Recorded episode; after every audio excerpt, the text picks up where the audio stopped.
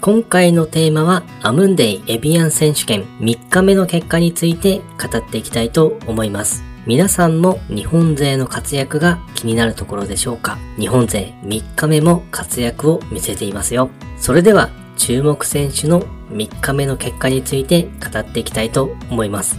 なんといっても注目していきたいのは西郷真央選手になります。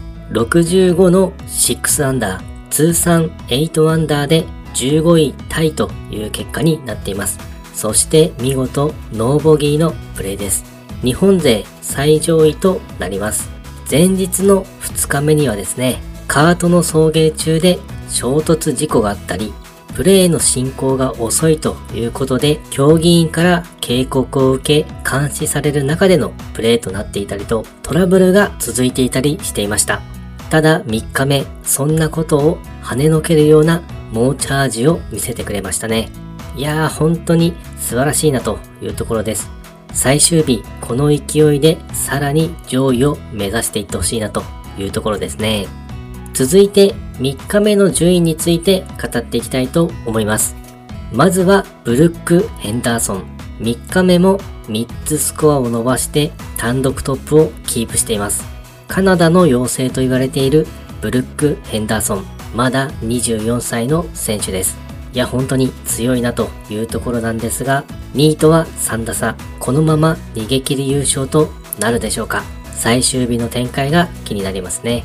続いてネリー・コルダです。ちょっと3日目はスコアを伸ばせずに1つ落としてる状態ですね。現在は10位タイという位置になります。トップとは7打差あるので逆転優勝は難しいかもしれませんが、最終日に巻き返して順位を上げていってほしいなというふうに思います。続いて、古江彩香選手です。3日目は71のイーブン。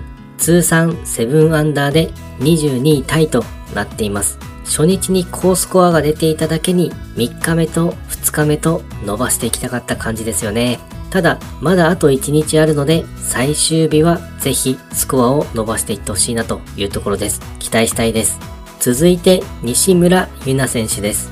3日目は憧れのミンジーリーと同組でラウンドできて幸せだったとのことです。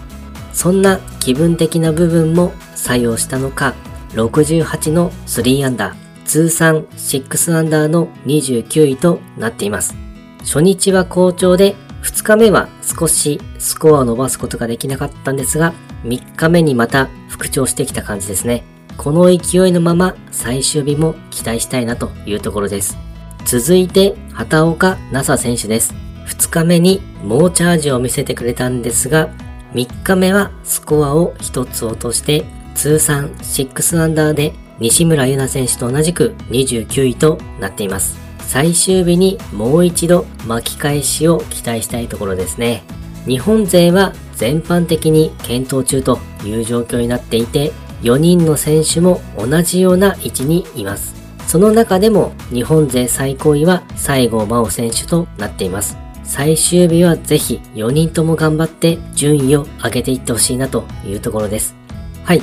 今回はアムンデイエビアン選手権3日目の結果について語ってみました。西郷真央選手と古江彩香選手がいい位置にいると思うので、最終日の結果がどうなっていくのか非常に気になるところですね。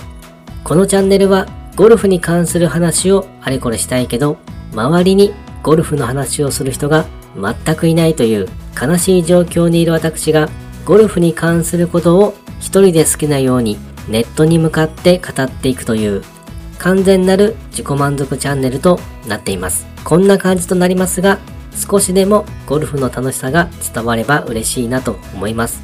それではまた。